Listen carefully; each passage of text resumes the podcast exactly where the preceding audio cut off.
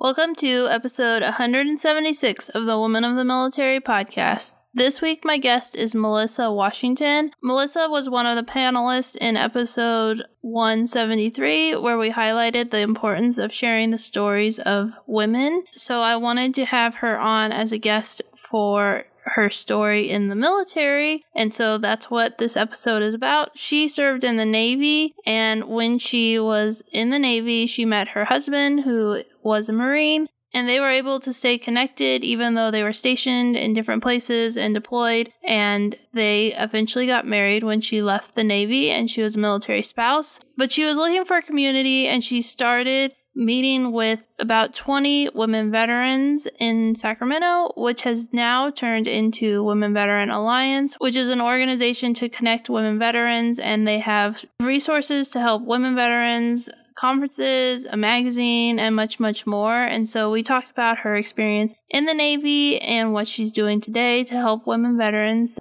Women of the Military podcast would like to thank Sabio Coding Bootcamp for sponsoring this week's episode. Sabio Coding Bootcamp is a top ranked coding bootcamp that is 100% dedicated to helping smart and highly motivated individuals become exceptional software engineers. Visit their website at www.sabio.la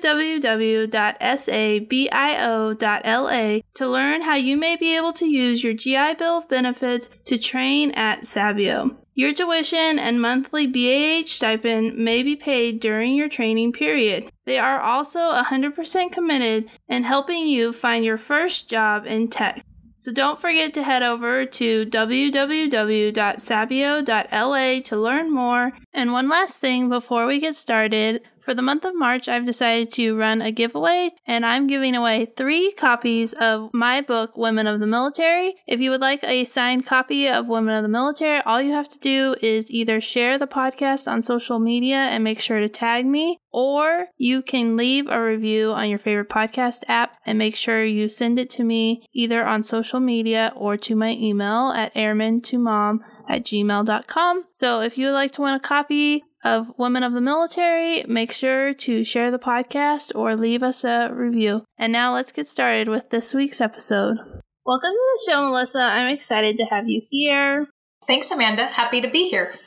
So I always like to start with why did you decide to join the military? A couple reasons. One, you know, to serve our country, but also to, you know, just just to get away. I was art. I was during that time I was in community college. I was going to be a school teacher. That's what I was going to school for and Nobody believed me, not even my parents. Nobody believed me that I joined the military. I, I, guess I wasn't that military quote type of person. But you know what? There was a reason I joined. There was a reason I joined the Navy because had I not joined the Navy, then I wouldn't have met my husband and then I wouldn't be here today. So that was my, it's where I was supposed to be.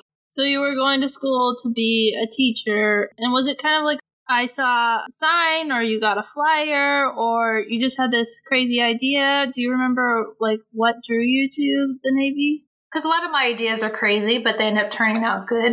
So that you know, and I'm I'm a risk taker, right? I mean, that's a big uh, jump to take. Well, one of the main reasons it was the Navy because you know when you go to the recruiting offices are like next to each other, right? So they're like, you know, the, the Marines, they had that bar and they want you to do a pull up. And like, that's, that ain't for me because I can't, I can't, you know, no matter how much training you give me, me in that bar is just not going to do it. You know, of course, the other ones, they want to get you in there. And then, you know, the Navy, they had a, you know, their little their their sales spiel until the uh it was funny because it's until the um the recruiter he says oh i never put a girl in the navy but navy before you know and i was like oh okay but you know, here I'm 19, you know, like, okay. He was more nervous than I was.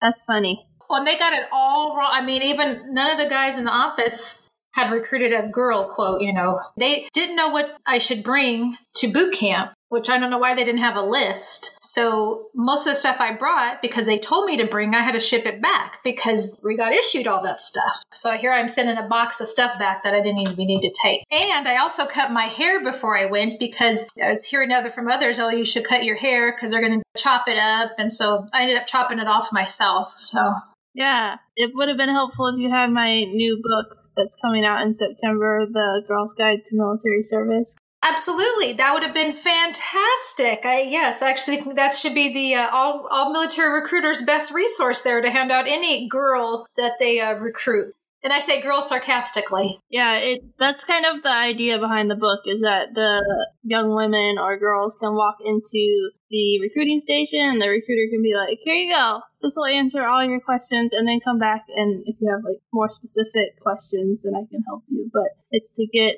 all their questions answered and all the questions that I wish I would have known when I was joining the military. Yeah, right. You don't. You just take what they know, or take what you know. You you believe what because they should know what they're talking about, right? So you know, taking me to the get to the ASVAB and doing this and telling me, okay, this is your day, you're going to go, and these are all the choices you're going to have when you get out of your school and all that stuff. And by the way, you're going to Orlando, Florida in uh, September when it's so humid out there. Yeah.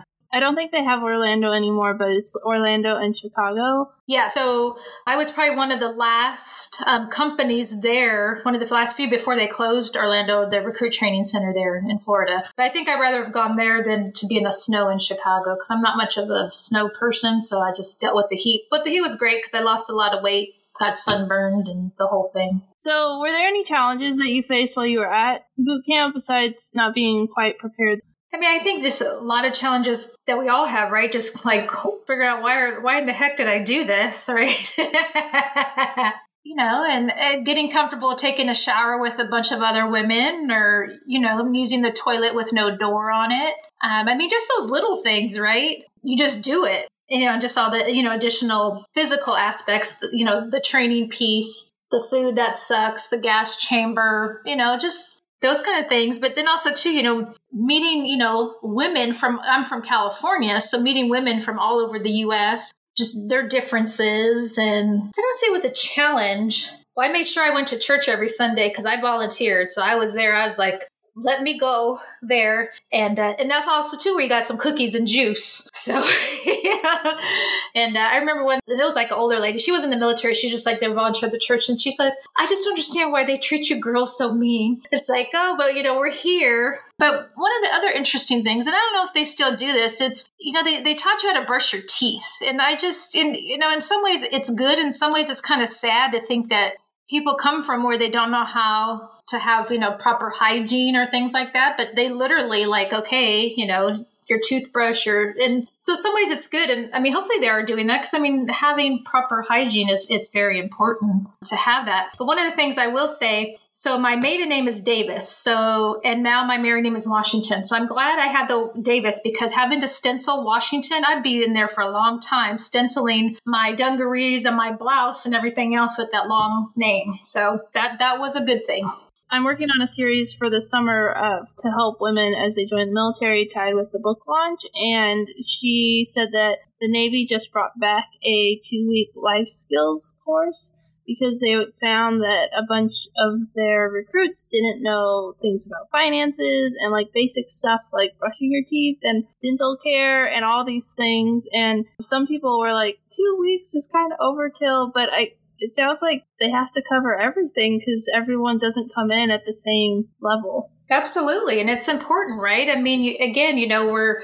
you know the military. It's it, you're bringing everybody from all over the the U.S. and our experiences are different. Our life experience is different. Our you know where we come from, and I think it's so important. But you know, but that was my first taste of call it sexual harassment there. And again, when you're 19, you was like, yeah, whatever kind of thing. So my company commander, you know, we're out there running and you know they don't give you the best bras either of course. So and i need a good bra that's not going to bounce. So we're running and he turns around and he says davis you better put some duct tape on there. You're going to give yourself a black eye.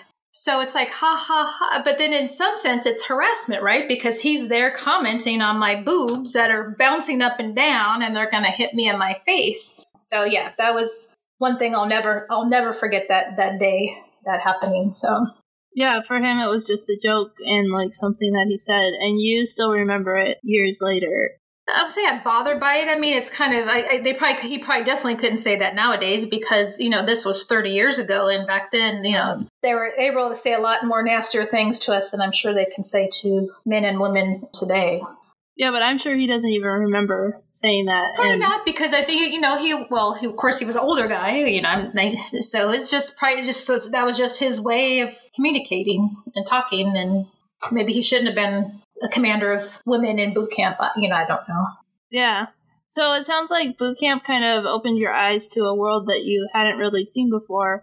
Not only challenging in like the physical sense and being away from California, but also like the sexual harassment and being around so many men. Do you think that would be true? Yeah. And then, you know, so we didn't have at that time it wasn't a combined the guys the guys had their own area we had our own area so the only like exposure we had to guys was like walking around or your your company commander so there wasn't a lot of exposure that way but i think a lot of it was just more of the other women and their experiences you know again coming from california we're a very diverse world and I remember this one girl from Louisiana, and she says, and then we had a Filipino woman in there, and she's like, she'd never seen a Filipino before. I mean, she had never seen a really a person, an Asian. But it's just right. It's just as we bring all these people together, we're you know we're introducing people to different cultures and different ethnicities, and I think that's to me that's one of the great things about being in the military is our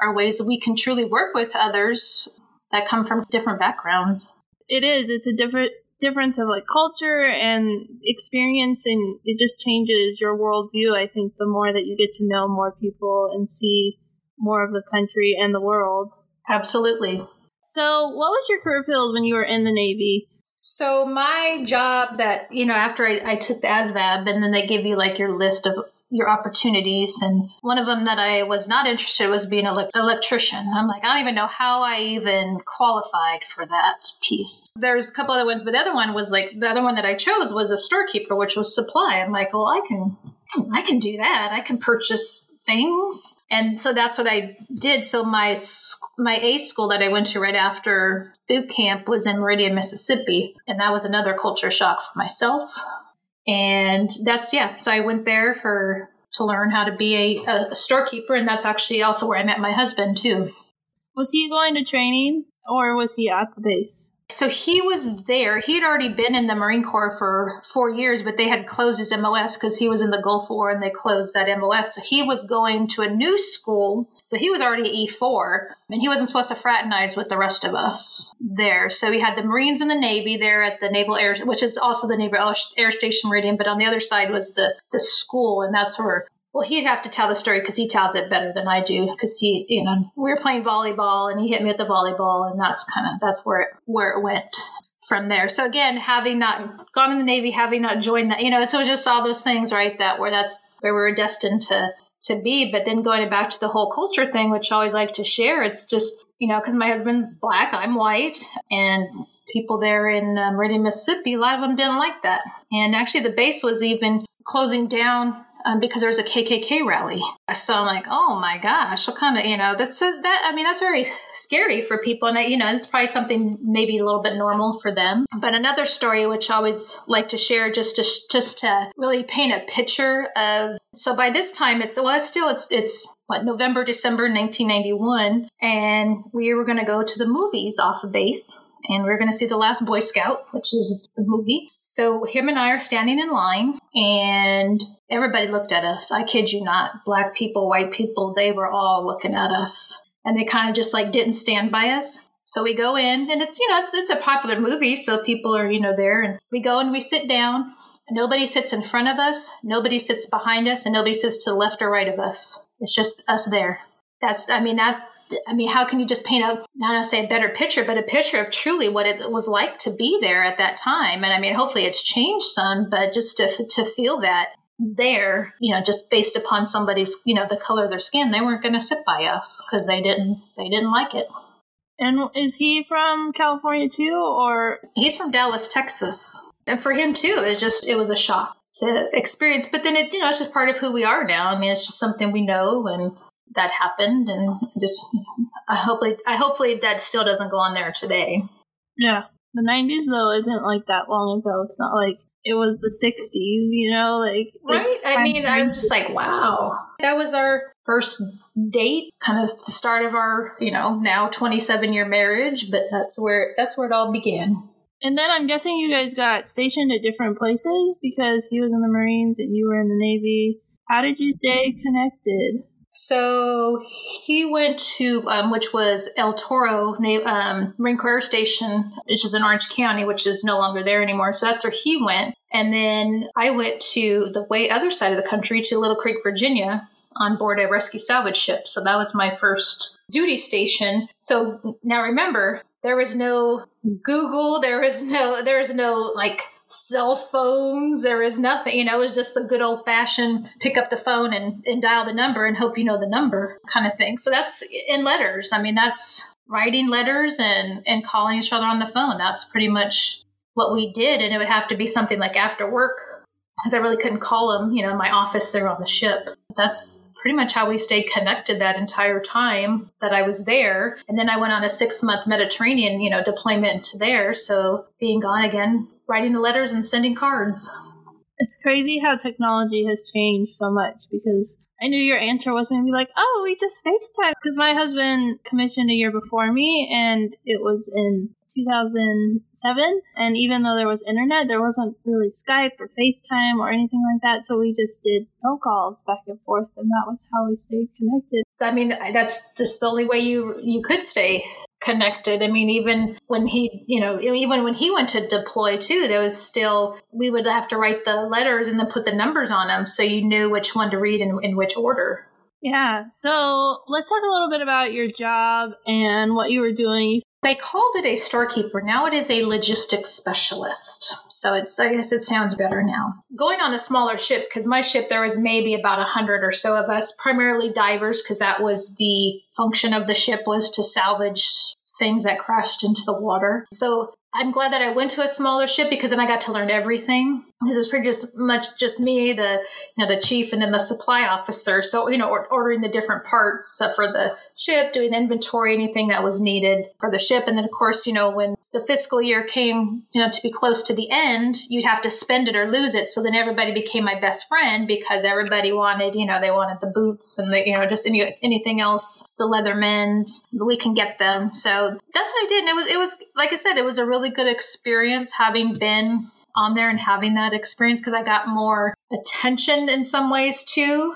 Um, and you know, I, I, came in as an E2 because I had the college credits, so that helped and helped me get to you know E3 quicker and then E4 quicker as well. And and then going on the six month to the Mediterranean, went to France and Italy and Spain and Greece and Bulgaria. But what was really cool about the ship is that it was small enough. When we went to Italy, we got to we pulled into the Venice in the Venice Canal that was talk about a cool, very cool experience having that. And, you know, we pull in and we're there for a couple days and we pull in and a German ship is right there. So the Germans, they were fascinated because here there's women, right, on the ship. So, you know, they want to invite us all over to, to their ship and they had a bar on their ship, you know, so it's just these cultural differences. You know, having that experience was pretty, it's pretty cool, you know, just being able to, to spend the time in there and then you know coming back. But you know i'm a, I'm a west coast girl. The east coast is just very different military on the east coast and the west coast. I'm not to say you know we're, we're more flip-flops out here than other uh, things. I'm like okay and, and you know i kind of had that guy out on the west coast i wanted to get to. So i'm like oh i gotta find a way to get out of here so if there's a will, there's a way. Melissa will find it, even that there there was resistance. So somebody had told me there's this thing called a swap. So what you have to do is you have to find a person that is equal rank has pretty much the same time as you and preferably a woman because so there were only at that time there were only certain ships that we were allowed on. We were at that time we weren't allowed on the aircraft carriers and you know we weren't allowed to be on combat ships. So i was like okay so i had to find another woman who was on another ship in san diego. Now granted again going back there was no google there was no searches. It was the good old telephone and writing. So i had to call people. My chief was helpful trying you know finding people on the west coast to find someone and this and that. And so found her, and um, she came out, and then I got to go, and um, my mom drove out to Virginia, and we drove my car cross country to, to San Diego. And from there, I went on to the USS Acadia, which was a destroyer tender out of 32nd Street in San Diego. The destroyer tenders are all, are all decommed now. But so with the destroyer tender, the primary focus is to tend the destroyers.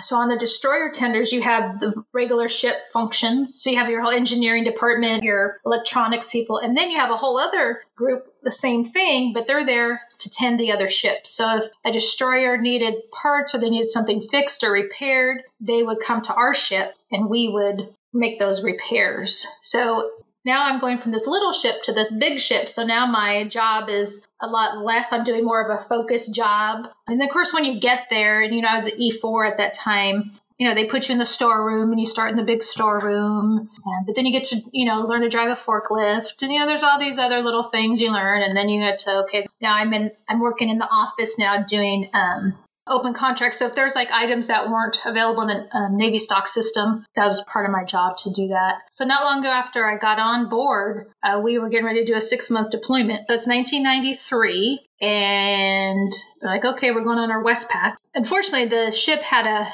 probably a not so great name as the Love Boat because the ship not that long ago was in um, the Gulf War and a lot of women came back pregnant. Um, so, you know, you got men and women on a ship and things do happen there. So we did our six month deployment. We start, of course, you go, you know, you start in Hawaii, not a bad spot to, to, to pull into. And that was probably one of the most, I mean, yeah, historical, but emotional experience to man the rails when you're pulling to Pearl Harbor. I mean, just right now, just gives me goosebumps. I mean, it gives me goosebumps when you go to visit it, but to pull in on a naval vessel into Pearl Harbor and you're there manning the rails you know, and you're and you're honoring, you know, everything that that took place there. So that was that was a very cool experience. And you know, from there, you know, you have your schedule of where you're going to go, and of course, sometimes it always doesn't happen the way you would like it to to happen. This was when Somalia things were things were hot and heavy over in in Somalia. I mean, stuff was stuff was happening over there, and so with again with you know the other ships I were out with. Again, our focus is to help those destroyers. So I spent Christmas of 1993 stationed off the coast of Somalia uh, because we were tending all the destroyers that were supporting all of the Marines and all the others that were, were there. And of course, all of those guys wanted to find ways to get to our ship because, again, we're the only ship with the women on it, you know, kind of thing. But before that, so my birthday's in November. So I turned 21, but I turned 21 in Bali. We just happened to be in Bali when I turned 21. And it's like, hey, you know what? That, that, that's pretty cool experience. But the whole, you know, going to Somalia and it's hot there. So when it's, you know, when it's winter here, it's, it's the opposite there. So it was freaking hot out there. Hot and muggy and we leave there and then we go into we go to hong kong you know spend some time over in the persian gulf in japan. Another thing that the navy does and i hope that they i'm sure that now they could do it online but then what they do is they would fly out college professors out there. So i was able to take college courses on the ship. So you know any opportunity you know you weren't forced to take it but as opportunity. I'm like i'll take some classes because then that just adds you know to that. So i would you know take classes on board the ship. So going back to the uh, who's now my husband, he's one of those guys that grew up wanting to be in the military, right? It's like, oh, I'm to be a, I'm to be a Marine and I'm to spend my whole life in the Marine Corps. So I'm like, okay. And, um, you know, as I saw other people with that whole, you know, being in the military and the, you know, there's such, you know, some people it didn't work for them. And I'm like, I don't even know if I really want to stay and I'll be deployed he's deployable. And and so now it's 1994 and at that time president clinton was downsizing the military. He was in a whole reduction in force. So i raised my hand. I said i want out again got resistance like oh you know you know you should stay in you know we want you to do this that blah blah blah. I'm like nope. You know they, they, they're trying to like sell you on it. But the thing in this time so this there used to be these this is not a chit but an example i know people can't see it that are listening but you have to envision that it was this duplicate rectangle piece of paper and it was called a chit and you have to fill it out and then at the bottom are all the signatures. So it's like this duplicate thing so I have to submit this like all the way up the chain of command. So you have to get like, you know, I don't remember, like five to seven signatures of people. Could there be a chance it gets lost somewhere? Absolutely. At least I'm sure now everything's done online. You just, you know, click it and goes to the next person. So it took me a while to get this go up the chain. And I'm sure those that didn't want me to go, they probably stayed a little longer on their desk. And during that time too, we had a um, so I was E4, and I had to. They wanted me to sit for the E5, but E5 I would have been awarded in September, which I that's when I would have gotten out. So I re, I'm like, I'm not going to sit for it because I don't want you guys to say, oh, you were just we just you know you're E5 now, you need to stay in. Like I'm not playing that. So I'm like, I'm not, I don't want to take it. So I didn't get in trouble, but it wasn't highly uh, favored that I didn't do that. So I, I got out. But the real cool thing is, so I did the three years, and of course, you know, they still want you, they still got you on the hook, right, for the the rest of the time. So I'm like, that's fine. I'm I'm done because I'm going to marry this Marine, and I'm going to be the the Marine Corps wife and that kind of thing. So this couldn't have been planned better, I tell you. So it's August, and our ship out of San Diego needed to come up to Alameda to do some repairs or whatever because she was going to be decom not that long after. And I'm from the Bay Area. I mean that I mean literally the ship brought me home. It pulled in, it pulled in under the Golden Gate, pulled into Alameda, and I walked off the ship and my home area um, with all my stuff. And I got out of the Navy in, in September, which was great because I was planning our wedding. I, I planned it like in a month because literally I walked off September. We got married October, and he deployed November for his six month deployment. And that's how my marriage started and how my active duty careers stopped. And then, then I became, then I, now I'm the Marine Corps wife, and that's where all that began.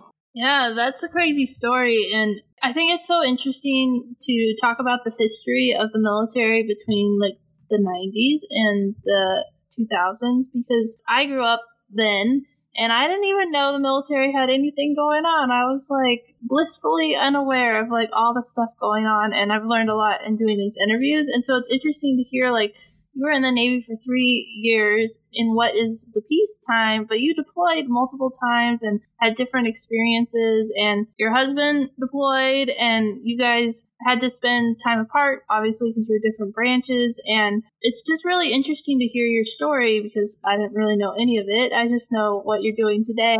I think it's really important that we talk about these stories, which goes back to our panel that we just did about how important it is to document this history and to talk about what happened because so many people don't know about anything that women did in the military from the Gulf War. They don't even know present day stuff, but there really is just kind of this like lost history of what happened in between. Oh, absolutely. It's it's so important, especially you know as we look at because when I was getting out in '94, they were starting to outfit the aircraft carriers for women because again there's st- we still weren't allowed yet but there was that process was starting and i'm sure how much you know i mean that's a huge change but we were on ships because a lot of people like oh you know I mean, women been on ships for a long time. There's just certain ones that they let us on. But it was interesting though because you know you can't be on a combat ship, but you can be in a combat zone. I mean, we're right at the coast of Somalia, but we're not a combatant ship, but we've got everybody else there. So it's just it's interesting. But and a lot of things that I did, it's you know, and I tell people it's all what I made of it, right? I could have just I mean, I go with the flow and just do, but I'm like, I want to do other things. I want to, I want to get out of here. So I'm going to find a way I can go and be somewhere else. Don't say, well, this doesn't, you know, it's not going to happen. Cause trust me, like I said, people are like, oh, this is not going to happen. They discourage me. I'm like, well, and I'm going to get out or I'm going to take college classes. I'm going to do, you know, what I need to do or feel like I do. And could I have stayed in? Probably. You know, I was, I was a good sailor it's hard sometimes for me to follow direction which i i may feel there's a better way to go. And you know it's like okay we're going we have to go this way or this is the way we do things. Like okay. So my first job so i'm going to show you my first job because this is this is the uh, transferable skills story. Back then 1994 you, you faxed a resume right? You saw the job and so i saw the job in the newspaper and faxed in my resume. And so i got out that friday and i started the job monday. So i didn't really i didn't have any time, I'm just like, okay, I'm gonna start this job. Because again, I was already in Alameda, so I was able to interview because my ship was there and where I'm from. So I applied for this job. It was initially as an office manager. Okay, I could I could do this, and it was for a floor cleaning company. And the only reason that I got the job, uh, whoever else had interviewed, is because I knew how to operate a floor buffer. Because in the Navy, we stripped and waxed the deck. So I knew how to strip and wax a deck. And that's why I got the job because I could strip and wax a deck. I knew all about the equipment and the cleaning and how to do that. So that's my uh, my transferable skills from the Navy that helped me get my first job. So they were just they were, they were fascinated that a, a, you know a woman can operate a floor buffer. So you were already qualified in the job because it was really good related to what you were doing already, but then you had that additional skill of using a floor buffer for the Navy. Absolutely, yeah, absolutely. And then having those because you know we had the warehouse where we had the pallets, the products. I mean, I knew how to get on the forklift if you know if we needed to, but there was just that was just part of doing. And then I ended up being in sales, and so that just the opportunity grew And also, too, because I was in the military, I was able to check that box for the diversity as the company was trying to get new clients. It's like, oh, well, here we have, you know, we have a, a woman who was in the military. So I remember, and, and you'll know exactly where this is. So one of, and by that time, we had moved to Southern California. They were trying to get the Los Angeles Air Force Base as a contract. So the janitors, of course, come in at night. That's when they sh- clean. And so I went to Los Angeles Air Force Base with the equipment, with the cleaning products at night to show their their lead person and the guys working there how to use the machine. And it was a trip because you know, I, I pull in and I got the stuff, and you know, I, I'd been talking to the lead guy already, and then the other guys, you know, they're speaking Spanish, and I know a little bit of Spanish, and they're like, at, they're like waiting, like for the boss to come in, like my boss to come in to show them how to use it. So I'm like, no, I am the boss. So like they're looking for Jefe. I'm like, no, I'm going to show you. So it's just kind of this thing. It was, it was, it was funny because, you know, so I'm, I'm doing that, but that was a very interesting experience being part of that and understand, you know, so I'm, you know, only in my, you know, my 20s and understanding the whole sales process, commission, how all this business stuff works, how you do these things. And one of the other accounts was, and I always like to tell people, I spend a whole day in Folsom Prison, prison because they were trying to get Folsom, the prison industry, as an account. So they send me and a couple other people who fit the diversity blocks. And we got a behind the scenes tour there at Folsom. That was, uh, it wasn't like the regular guided tour. We got like the behind the scenes stuff. And um, trust me, I didn't eat that day. They did offer us lunch. I'm like, no, thank you yes, I got to see where they made the license plates, the whole the whole thing. But that's kind of like my experience working there. There's a lot of other things. Well, have good lessons learned. All these are stepping stones that lead me to do what I'm able to do today. I mean, all those different experiences have some type of effect, whether good or bad, on what I'm doing right now. Yeah, so let's talk a little bit more about what you're doing today because you just had a book that you collaboration, a contributor of 21 other authors. And you're also running Women Veteran Alliance and Women Veteran Giving. And you have a bunch of other stuff going on. I know that it originally started with 20 women going out to dinner, and now look where it is now. Which reminds me of my blog started with me writing five minutes once a week, and now I have a podcast. Absolutely, because we all start somewhere, and that's you know, and you, you may not have you you know you didn't know me then and i didn't know you then but we see where you're at and i think that's always important to tell people. It's like we all started somewhere. I mean i just didn't end up in this chapter. I was you know a few chapters before is where it started and and you can start with whether it's the intent or not the intent of of what it's going to be today i mean i'm sure you probably didn't think this was going to be what it was when you were doing it and i didn't feel this was what it's going to be and and that's what i wanted to do you know having come from you know, I'd worked in corporate America. Granted, I've owned my own business. You know, I was laid off. I mean, I just had all these different experiences. But one of the things, you know, living here in the Sacramento area is like, you know what? I'm looking for the opportunity to connect with other women veterans. I, you know, I connected some in some of the veteran space prior to that. And one of my things that I did before I started was I had actually worked at LinkedIn for four years. I did, I was their global corporate meeting planning for them and went around the world with them. And but then one of the other things before I even started there, I was doing LinkedIn training. I was teaching LinkedIn classes and I had another book I wrote about, which has LinkedIn talking about how to use LinkedIn as well. That I'm, um, I live near Beale Air Force Base, and for the last ten at least years, I go up every quarter and I do a LinkedIn class for service members that are transitioning in their spouses. So this is outside of the TAP because theirs is very basic. Mine is like good stuff. If not, they probably wouldn't have me come back. So that was my still connection to the military and staying connected with the military. And actually, next Tuesday, I'll be going up there to teach the class. The other piece was missing. It's like, okay, I know there's got to be other women. And I knew a handful of women. Um, and that's when I got them together. And I, I just, kid you not, I just thought this was going to be every third, every Thursday, third Thursday of every month. I'll find a restaurant we'll go to and I'll find a speaker.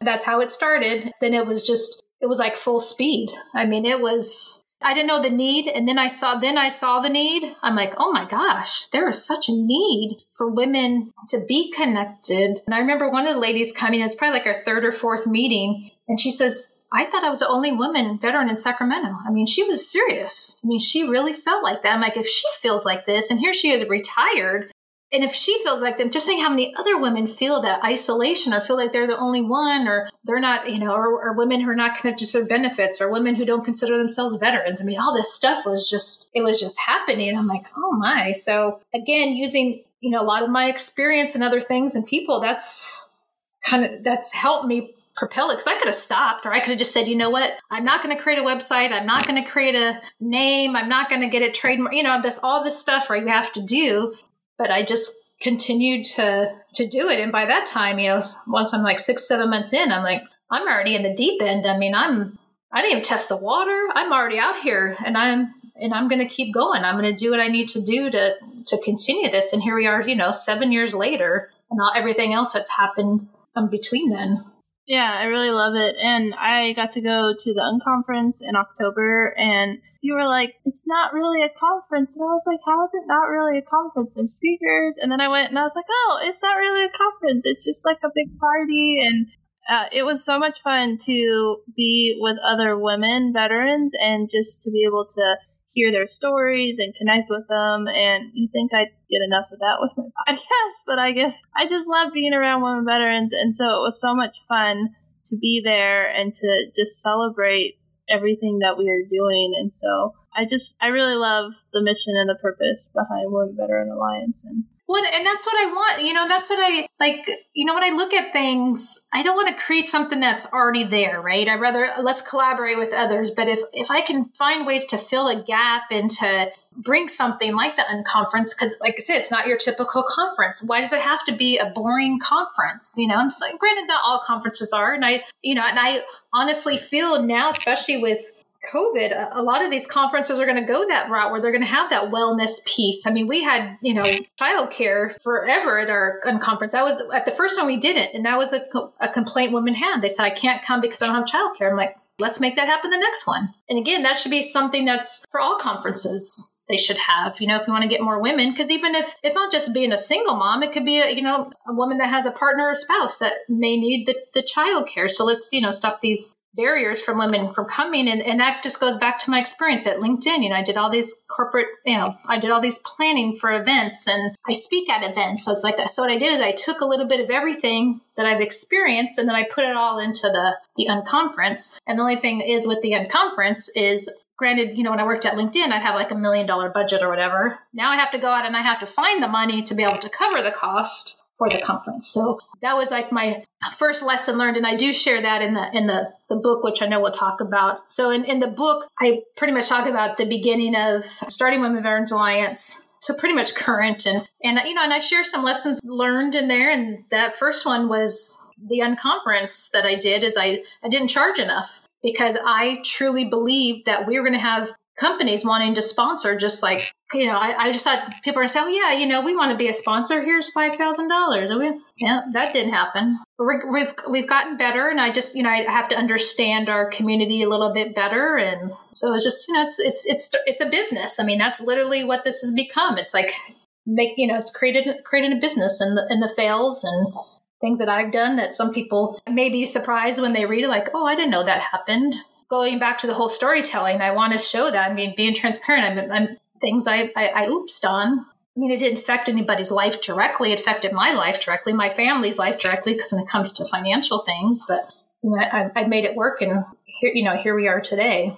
Yeah, being a business owner is a lot of oh, that didn't work. Oh, I need to find a new way, or lots of learning and I think failure is an important part of being a business owner, but it's not really failure. It's more like, oh, that didn't work. I have to try something new instead of being like, oh, that didn't work.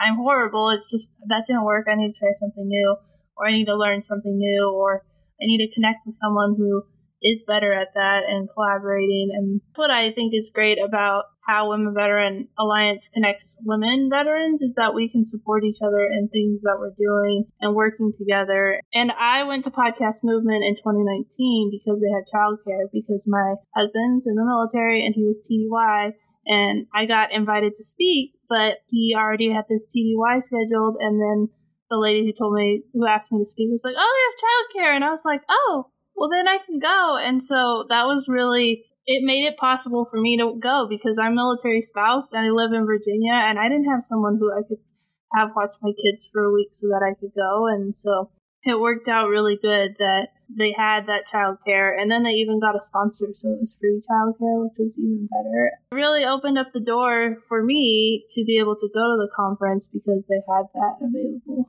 you know and those are things that you know we have to see right to under you know and once we see that okay how can we fill that need so she can get there? And that's you know and that leads even to why i started women veterans giving which is the nonprofit partner. And you know and one of those things is that that gap and that need. One how can we get more women to come to the unconference that may not be able to financially afford it? Well let's create scholarships for them. And that's what we, we've done since i think 2018 is we've had scholarships and help women get there right and give them the opportunity um, to be part of that because then what happens a lot of times those women come they may end up becoming members or they end up coming back the next year and they're paying for it. You know what I'm saying? So it's like that's empowerment. That's like how can I find ways to empower her to come? So just even by them paying for your childcare, that empowered you to do what you you do and now you've turned around and helped empower others. So if we can continue to find ways that doing things that we're good at or finding ways that we can do that and that's one of them. And then with women veterans giving the other one's the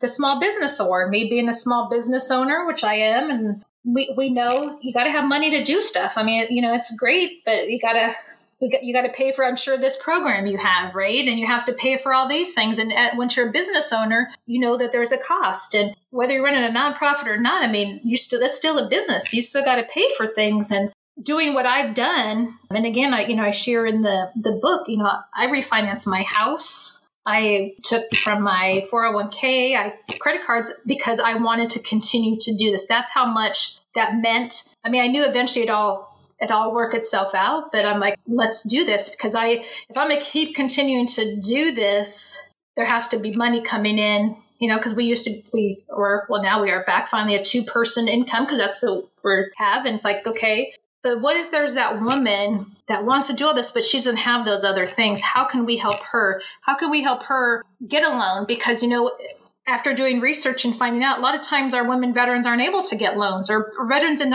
in general may not even have credit. Which I just, I was just, I really didn't think about it until you know I was reading this one story because some veterans may not, they, when they're in the military, they may not have needed credit. Um, so how do you how do you get a FICO score? How do you get right? You know, that kind of thing. So if I can help women infuse a, you know, a little bit of cash into her, whether it's her idea or her business, let's do it. We've given over $15,000 to date to, you know, women veterans and helping, you know, and then the, and the program's continuing to evolve itself with that because I, I, rarely see anything that's specifically for women veterans. I mean, there might be something women, there might be something, yeah, veterans, and we should be part of all these, but having that opportunity. And it also, too, it brings awareness that women serve in the military. Everything I do, two reasons. One, it's awareness and everything that comes in with that, bringing awareness that women serve to our community, bringing awareness to our community, but also, too, bringing that there's also that financial piece. So those are like my two like things that I do and they each help each other to help women. And that excites me like every time. And I think about, you know, the ways we can help her help her out and that's why the nonprofit started. And then also too helping women veterans get on boards and having experience you know being on a board with that. And again you know we got to do what we've got to do to, to make it happen. And in 2020 you know with covid I'm like well you were you were you were one of the finalists. I'm like man are we going to have money to pay, you know, to award this? I had a garage sale that year. I was finding any ways I can find to get money because they're just, you know, we had to cancel our fundraiser. So there's just all these things. It's like, I'm going to do whatever I need to do to fund this program. So yes, so that's. Uh, I know I probably kind of went a whole other direction than what we were talking about. It kind of like led into to that that piece there. And one of the things that I wanted to talk about for the book is that you're now trying to you're in the women veteran community and you're doing great things, but we need to share our stories outside the women veteran community. And you're one of two veterans. You said there's 21 women who wrote in the book, and you're one of veterans. And so it's giving you the opportunity to share your story with a whole new audience that can start to find out about what women veterans are doing and what they have done. And so, how important is that in your mission forward? 100%. It's taking it. Would I have thought of doing this three years ago? Uh, maybe, but it's time, right? It's like, okay, how can I continue to grow, whether it's up or sideways? How can I continue our mission and, and bringing more the awareness piece? And like you mentioned, yeah, you know, I've I got a good grasp in the women veteran community. Now, how can I get the other, you know, 90 something percent of people that never served to know about what we're doing? The best way is get in a book that's not women veteran focused. It's about what I've done about creating this opportunity. And I feel having this, and you should see, I mean, the other women are phenomenal women that are in this book. So they're selling their book to the people that they know. Now more people are going to read, like, oh, here is this, you know, this chapter about this women veterans group. But also, too, it's, yeah, it's, it's also about women veterans, but it's also about being a business owner it's about being unstoppable. That's what you know the book is. It's about creating this opportunity. And you know and i've wanted to i started to had started to write the book prior to being invited to be an author. And i'm like okay well this makes sense. Then i can do this because i also when I started Women Veterans Alliance, the thought was to have chapters. So I had created this whole how to start a chapter piece, um, which I was going to have in the book. So it's not in this book. So I've created an ebook, which is so you read the book, the collab, the Unstoppable book, and then if you're like, oh, you know what? How can I start something like this in my community? I'm giving you a checklist now of everything you need to do. So it doesn't have to be women veterans. It could be, you know, women who love brown dogs group or it's a car club it's, it's like it's all it's a book club it's you know it's a bible studies whatever it's the same kind of thing so i've created this whole checklist of how to start that, which is again the second piece to the the book there as far as what I talk about creating all of this all these things, all these things have happened and that's where I'm at. And so I'm very excited about this book, which of course, you know, we have on Amazon, you can buy it online or buy the um the copy on our, our website. And it's a pretty I mean, it's something. I mean, you could really probably read like in a day of all the, you know, all the women so you know, it's it's a you know it's a good size book, and you're going to learn all these you know these stories and these how tos. And I love the way that they asked me to write it because they want you to tell the, your story. Then they want to then they want you to give the, what's the, they call the tool. So it's like the how to. So some of mine is like the how to, and then I go more into the the ebook more in detail. And I like checklists. So even in my first book I wrote, Get Back to Work, there's all these like checklists in there that I wrote um, as well. Yeah, it sounds really good. And I read the introduction and I was like, ooh, that's gotta go on my to read list because I've been trying to read more books this year. And so, is there anything else from your time in the military or what you're doing today that we didn't cover? No, I mean, a lot of it's just, you know, being my experience in the civilian world and, of course, being Marine Corps wife and having, you know, that experience and well, I mean, and, and, you know, too, you understand it's like we understand what it likes to be a woman veteran, but we also understand what it's like to be a spouse. We know those two camps because we live in those, live or lived in those two camps and, and what that means. And, you know, and, and I've been asked before, too, you know, having been married, you know, for Marine for so long, because I've, I've been a spouse, I was a spouse longer than I was in the military. It's like, well, why aren't you on the, the spouse camp? I'm like, I can be, but I understand that camp. But to me, there's been so many more resources for spouses than it has been for the woman veteran. And I feel I've been, I, I can be, and I will continue to be more of an advocate, and I can bring more awareness, and I can use mine to bring that, to bring, I don't want to say our struggle, but I mean, we're just so unrecognized, right? It's just how we need to bring her to the forefront. And that's why I feel that I've done um, you know, perfect example, you know, when you go into the exchange and you go into the women's section for the military, it says the wife, right? It's like name your wife. Okay, but where's the other stuff for that, whether it's active duty or it's a veteran? And even it's those little things that can make such a difference. And that's why, you know, creating my store and having all those things on there and, you know, promoting, you know, women and the, the authors and the books. We need to be that. And, you know, for me, of course, I also collaborate with other women veteran groups and other ways we can we can collaborate. But we still have more work to do when it comes to to women veterans there, and I'm just going to keep on going. Yep, that's awesome. I feel the same inner tension. But it was funny when I was starting my podcast, my military spouse friends were like, oh no, you have to focus on women veterans. Who cares about spouses? Oh, that's good. That's good and they were like, I want to know those stories. And I feel they felt the same way. Like, there's already resources out there for spouses, but they didn't know of any for women veterans. And I didn't know of any for women veterans until I started to get involved. And so they were the ones who pushed me in the direction that I'm in. And so whenever people are like, why don't you? I'm like, I talked to the spouses. They told me to go this way. I always like to end the podcast interview with what advice would you give to young women who are considering military service? talk to another woman that has served don't take the word of Uncle Joe.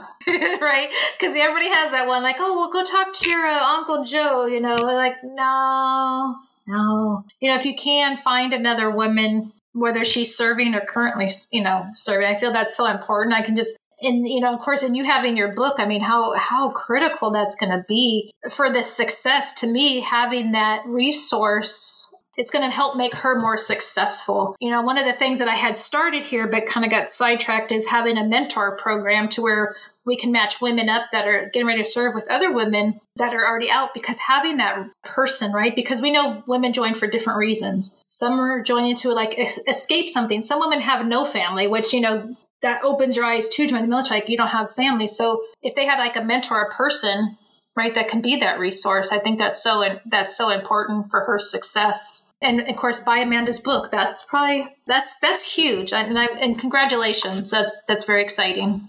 Thank you. And I am actually, I just launched a mentorship program for that exact thing because I think it's so important not only for the young women who are joining the military, but really for us, the women veterans, to be able to give back to the next generation. I found so much joy and passion in helping women as they join the military. And so I'll link to that in the show notes if you want to join and yeah, no, I, I want to promote that because it's right. It's like for me, I was fortunate. I had like the mom and the aunt who would send me care packages. And then you have those that they got nothing. But just think if you had a mentor, she could, I mean, just those little things, right? She could be that person that's going to send you that card or send you whatever you want. I mean, I'm saying that you're looking at that, big, looking for the relationship because of those things, but that's part of it, right? You just, you have that person you can call, you can FaceTime with, or if it's good or bad, you have someone you can you can share that with that can also help you. And you can you know it's forming friendships. And it's that's a woman thing right? It's just that that networking that connectivity piece that that we do. And that's that's been such a missing link when it comes to our military women. Yeah. So thank you so much for being on the podcast. And i'm so excited that i got to hear about your story and just get to have this conversation. Yes. Thank you so much amanda